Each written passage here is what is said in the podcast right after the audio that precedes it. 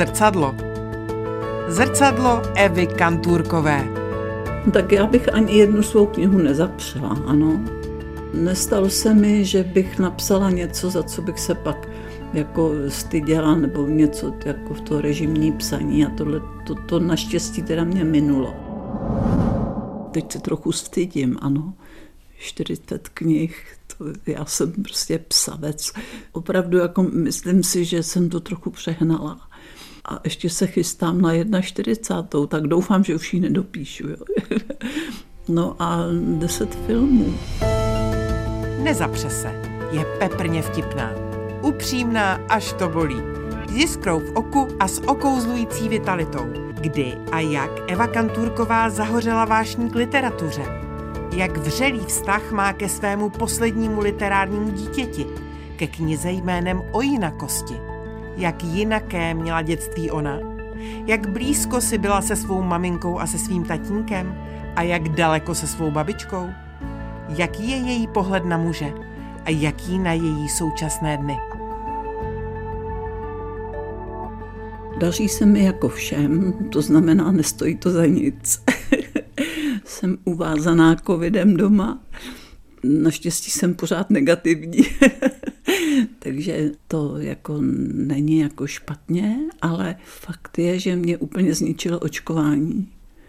Že mě bolí celé tělo, nejsem schopná se z toho probrat. Jako cítila jsem, jak to prochází prostě celým tělem. No a zdá se mi, že jsem i trochu zhloupla, protože mám připravenou tady knížku, tady podívejte těch poznámek. A když si sednu před počítač, tak mě nenapadají žádné chytré věty. a hloupé jsem psát nechce. Dobré odpoledne, vážení posluchači. Od mikrofonu zdraví Jana Klusáková. Vítám paní Evu Kanturkovou. Dobrý den. Eva Kanturková se narodila v květnu. V roce 56 absolvovala Filozofickou fakultu Karlovy univerzity a po tři roky byla funkcionářkou Svazu mládeže. Pak pracovala v Ústředí knižní kultury a od roku 67 se věnuje psaní. Je signatářkou Charty 77, v roce 85 byla její mluvčí. Za takzvané podvracení republiky strávila rok ve vězeňské vazbě. Po převratu byla poslankyní České národní rady, odloni předsedá obci spisovatelů. Napsala řadu knih. K nejznámějším patří dvě sfilmované Smuteční slavnost a Moje přítelkyně z domu smutku.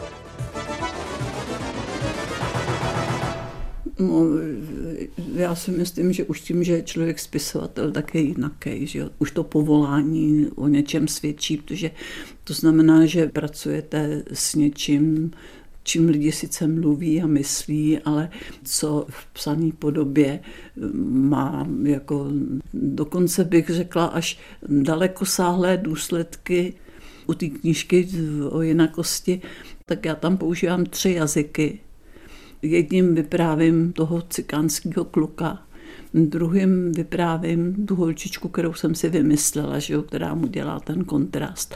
A třetím jazykem vyprávím tu sociologii a historii Romů, jak se sem z té Indie dostali a, a co to je za sociologický a sociální a, a etnologický problém, že jo, být Rom.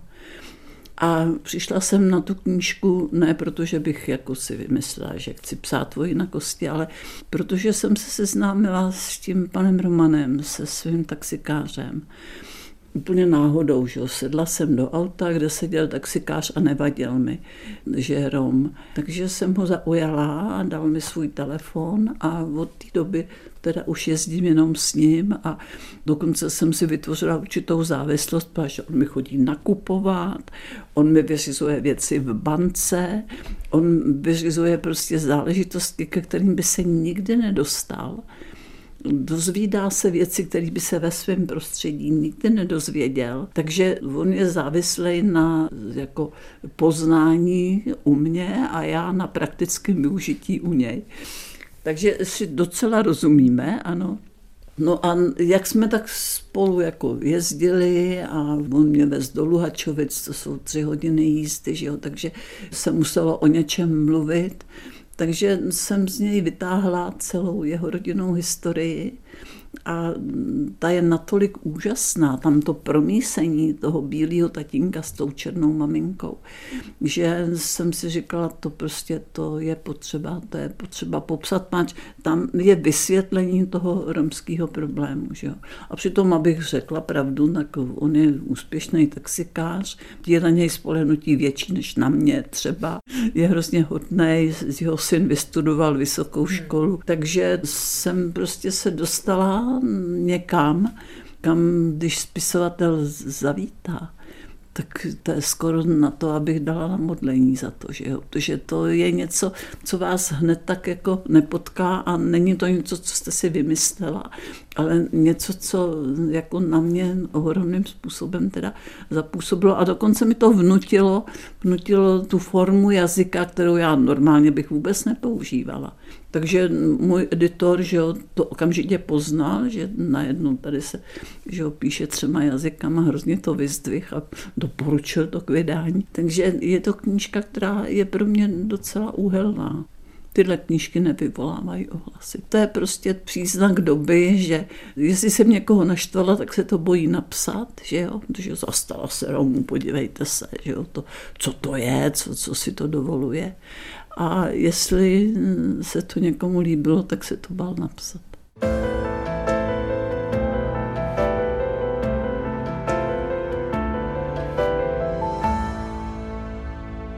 Jestli může být povolání vášní, já nevím, ale já nic jiného neumím tak uměla bych dělat historika. Ano, vystudovala jsem historii, napsala jsem knížku o Janu Husovi, ale žádnou historickou literaturu, román o Janu Husovi, že jo? takže vždycky prostě mi to sklouzne do umělecké podoby a tam mě baví a tam mě zajímá a tam já hledám způsoby.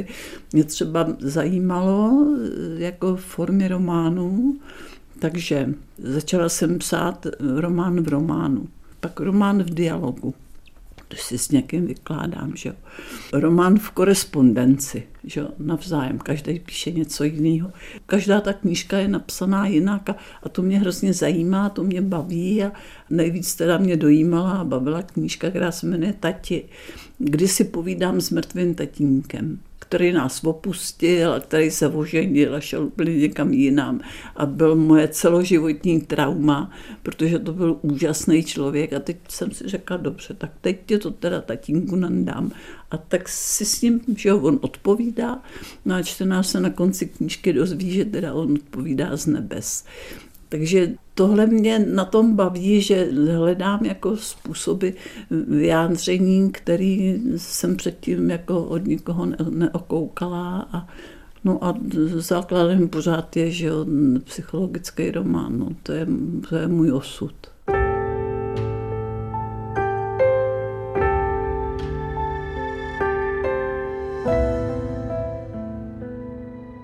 Já jsem jako milovala básničky, moje maminka psala knížky, že jo. Já jsem sice u ní jako v dětství nežila, ale byla jsem v úzkém kontaktu a věděla jsem, že píše knížky a ty knížky jsem četla a ona mi posílala, že jo, tam měla celou velkou knihovničku. Chodila jsem na malém městě do knihkupectví si kupovat knížky. Takže byla jsem odchovaná knihama, jo. Taky jsme četli takový ty jednoduchý básničky, všelijaký, že jo, a mě tak jednou napadlo, když jsem, já jsem chodila přes les, daleko poměrně do školy, tak když jsem šla přes ten les a viděla jsem tam tu studánku a, a tak jedna básnička se mi vybavila, že jo. No a ona je dost jednoduchá, je zpěvná, že jo, není moc nakadeřená ta čeština, No, tak jsem přemýšlela, přemýšlela a napsala jsem básničku. Taky o studánce a nechodili tam laně, ale a nebylo tam kapredí, bylo to trochu jednodušší to prostředí. No a měli jsme jako pana učitele ve čtvrtý třídě, úžasný člověk, mladý, takový bezvadný. A no tak jsem jako říkala, pane učiteli, já jsem napsala básničku a dala jsem mu ten papír, on si to přečet a řekl, Evičko, Lhát se nesmí. Můj vstup do literatury. Moje maminka se o mě nemohla starat, jednak byla rozvedená, mý rodiče se rozvedli, mě ještě nebyl rok. A jednak ona byla postižená takovým jako velkým úrazem v dětství, takže některé věci fyzicky nezvládala. No a navíc byla nesmírně nadaná, byla krásná a prostě žila v určitém nějakém prostředí, který si vydobila talentem a půvabem, takže tam se vlastně už dítě skoro jako nehodilo. A hlavně by to bývala nezvládla, pač se musela sama živit, prostě dostala se do těžké životní situace, takže já jsem jí tohle nikdy neměla za zlý. A k matce jsem měla takový zvláštní pocit ze sebe obdivu, protože to není jen tak mít maminku, která je krásná, píše knížky a voní a kouří kterou její matka pomlouvá, že žije nezřízeně, protože nežije podle katolických zásad, která nechodí do kostela, která má prostě svou vlastní takovou verzi života, dost svobodomyslnou, ale současně taková zvláštní jako lítost a pochopení pro ní, protože já to musím říct, prostě to se nedá obejít. Moje maminka ve strachu ze své maminky přečkala noc v kurníku, bylo to v zimě a umrzly jí nohy až po kolena, takže ji je museli vzít. To se jí stalo někdy v 13 nebo v takovém nějakém věku a ona chodila na protézách. No tak moje maminka a babička vždycky si našli způsob, kam mě odložit, ano. A byly proto objektivní důvody. Maminka žila sama a byla fyzicky postižená, takže některé věci jako fyzicky nezvládala. A babička nebyla vlastní, babička že jo, se přivdala za, za vdovce s dítětem a byla to strašná ženská. Teda opravdu, jako to byl to prostě, ta si dovolovala věci. To, já proto vůbec nemám přirovnání. Prostě ta si o sobě myslela, jako že mistr světa, že, že všechno jako všemu rozumí a, a že všechno musí posoudit a potrestat a hlavně teda potrestat. Já od ní dostala tolik pohlavků, takže to je jako negativní postava, se kterou jsem se nějakým způsobem musela vyrovnávat. No a taky, když jsem přemýšlela, ono, být odložený dítě, to není, není lehký osud, ano. Naštěstí vždycky to místo, kam mě odložili, tak jsem tam něco získala. Buď mě tam měli hrozně rádi, jako ta moje pěstounka, když jsem byla malá holka, nebo když mě odložili do kláštera, to si prosadila babička, tak tam jsem získala prostě určitou zkušenost, kterou nikde jinde nemůžete získat. Já to prostě jako neberu úkorně, beru to jako životní zkušenost, ale životní zkušenost natolik člověka stravující, že ji musím popsat. No. A teď ještě navíc to byly prostředí, třeba babička byla kuchařkou v Jedličkově ústavu, mý kamarádi byli kluci na vozíčku, moje první láska neměla pravou ruku. Byli to jako lidi těžce poznamenaní, ale ohromných povách. Ale tam byl účetním, člověk bez rukou, který vystudoval vysokou školu tím, že psal nohou. A byl to úžasný člověk. Ještě navíc ta prostředí jako byla dost jako fascinující a, a jako vždycky k tomu životu spíš přidávala, než ubírala. Takže jsem jim to ani neměla za zlý, ale jako ten pocit jako ztráty vlastní rodiny, jako ten, ten prostě ten ze mě nevymizel. No. A nejvíc mrzelo, jsem přišla od tatínka, protože to byl takový úž. A on byl tak krásný, můj tatínek.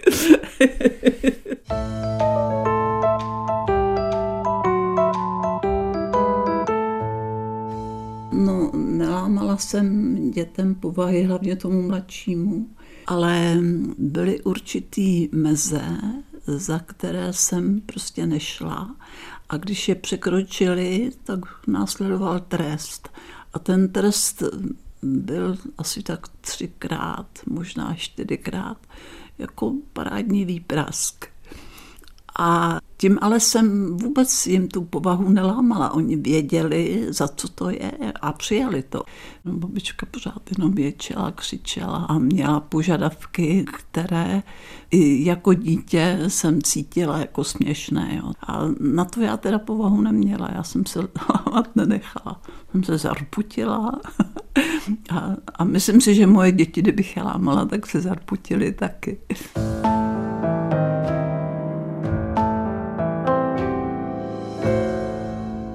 Skutečně nevím, kde se to ve mně vzalo, ale já mám úctu k mužům. S mým druhým mužem to bylo například tak, že když jsme byli ve společnosti a on řekl nějaký názor a já jsem s tím nesouhlasila, tak jsem to nikdy neřekla na hlas. Jednak, že ne, že bych si netroufla, jo, jemu bych to řekla, ale že prostě muž je posvátná osoba, kterou žena nesmí ponížit. A tohle je prostě je ve mně, to je ve mně naprosto trvalé. Říkám si, nikdo si neřeže větvev, na který sedí, ta závislost ženy na muže je úplně evidentní, co si budeme povídat. Že jo. Já mám toho pana Romana, já bych byla bez něj úplně nemožná, že jo.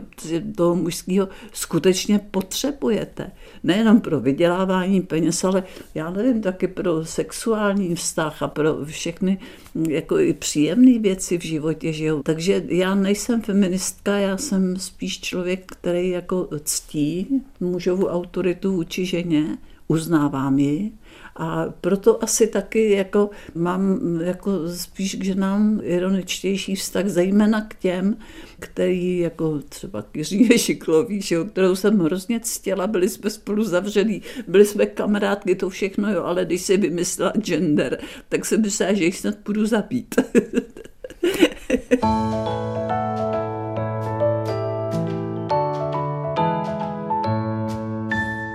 já jsem, já nevím, natočila se Zdenkem Syrovým protisocialistický film, že jo, Smuteční slavnost.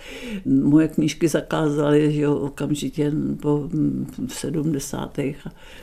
letech, v roce 70 už jsem měla první knížku rozšmelcovanou, jako celý vydání. Takže já jsem taková povaha spíš jako vzdorovitá a která nesnesla, aby se lidi ponižovali, a bylo to dané i mýma rodičema, který taky jako patřili spíš k té kritické straně toho světa, nežli jako každý pořádný intelektuál, že jo, nežli, nežli k těm, kterým jde o to vládnout. Bylo to velký riziko, to opravdu jako, a to jsem věděla. Abych nějakým způsobem projevila, že to není jenom prostě ten podpis a jenom jeden z tisíce, že jo, ale tak jsem si vybrala 12 žen, udělala jsem s nima knížku rozhovorů, všechno to byly chartistky. Ta knížka se docela povedla a když vyšla v zahraničí, jak mě za ní zavřeli. To je úžasná zkušenost. Tam, když se člověk opravdu s proměnutím nepodělá, tak eh, jenom získá, protože pro spisovatele je to, tam se dozvíte věci, které byste se nedověděla ani v nemocnici mezi, mezi lidmi, kteří mají potřebu, že jo, se, se, tam opravdu jako ta potřeba jako ze sebe tu úzkost dostat, to ponížení, to ponížení je tak veliký, že se z něj musíte vymluvit. Já jsem některé ty věci, kterými ty spoluvězenky je povídali v noci na posteli, ani nemohla napsat ani se nedali vypsat, protože tam byla taková obrovská potřeba všechno, všechno to vošklivý, to zlý, to špatný ze sebe teda dostat. No a já jsem uměla poslouchat. Tak mi říkali v Brně na jedné besedě, jako, když jsme takhle o tomhle tom povídali, tak jeden literární kritik řekl, no jo, nemají zavírat komunisty, nemají zavírat spisovatele. sobotu odpoledne mezi druhou a třetí jsme vysílali ve zvláštním pořadu svědectví přímých účastníků pražské demonstrace. Některé z nich uslyšíte v sobotním pořadu hlasy a ohlasy. My se zde teď soustředíme na slova Evy Kanturkové. Přemýšlela jsem celou noc, co udělám. A teď už nepodléhám emocím a držím rozum v hrsti. Držím taky v ruce ranní noviny se zprávou o včerejším masakru na Národní třídě v Praze. Zpráva připomíná ironický název slavného románu Erika Remarka Na západní frontě klid. Pro mě to svým způsobem byl zlom, protože se to vrátilo do stavu, který se podobal 60. letům, kdy nejenom teda, že jsem byla v parlamentu, že jo, to, to nepočítám, to, to bylo jen tak jako bokem přidané, ale že mi začaly vycházet všechny knihy, které předtím byly zakázané. Ze samizdatu se to dostávalo do nakladatelství, že se natočily přítelkyně z domu smutku. To pro mě byl jako v podstatě životní okamžik, protože ne, že to je film o mně, to já jsem potlačila, to nehrálo tu jako podstatnou roli, ale že se ta minulost vyjádřila lidským způsobem, jo? Že, že najednou prostě ty ženský tam vypadaly tak jako zajímavě a ty herečky byly dobře vybraný a, a byl to film o ženách, že jo? To, to bylo v té době něco úplně převratného, tam není kromě bachařů jediná že jo? mužská postava a mýho muže. No a teď začala se vršit to, čemu se říká sláva, že jo, to, na co já moc nedám, ale co jako nejenom, že to je příjemný, ale jako dává to člověku možnosti jako se jako prosazovat určité věci, které, když nejste slavná, tak je neprosadíte, že jo.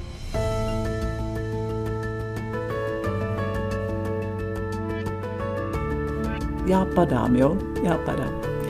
A tak jsem vylezla na schůdky, potřebovala jsem z knihovny něco z vrchní e, jako hromádky a z těch schůdků jsem spadla a spadla jsem na obličej. A bylo to v době, kdy se točil Jan Hus a jsem se dívala nejenom do zrcadla, ale dvě hodiny před zrcadlem museli retušovat ty strašné modřiny, co jsem si tam udělala, abych mohla před kameru. Takže to byl pohled do zrcadla. Jo. Režisér čekal, kdy už to bude a prostě mi tam chtěla zrovna jako u tohohle toho natáčení, u tohohle toho obrazu, to zrovna Jana Husa upalovali, takže u toho mě tam chtěl mít. No, takže to, to byl pohled do zrcadla docela dobrý, protože vidět, jak mizí modřina, není, není špatný. Pokud jde o osobnost, víte, já si myslím, že jako nejvyšší jako výkon citový, psychologický, duchovní, jakýkoliv prostě, je porozumět sobě. Ten svět vnímám tak, jak je, no, tak umím si vysvětlit, proč je to, proč je ono a, a ne, nechci si k tomu zaujímat nějaký osobní vztah. Já nevím, třeba jsem pro Bidena, nebo tady bych skoro řekla, že nejsem. že bych ho tam nevolila, bych v té Americe žila. Ale nechci se prostě nechat do těch věcí osobně vtahovat a chci si jako nechat ten odstup, protože jinou pozici spisovatel zaujímat nemůže. On se musí o to odosobnit a, a vnímat ty věci co nejobjektivněji.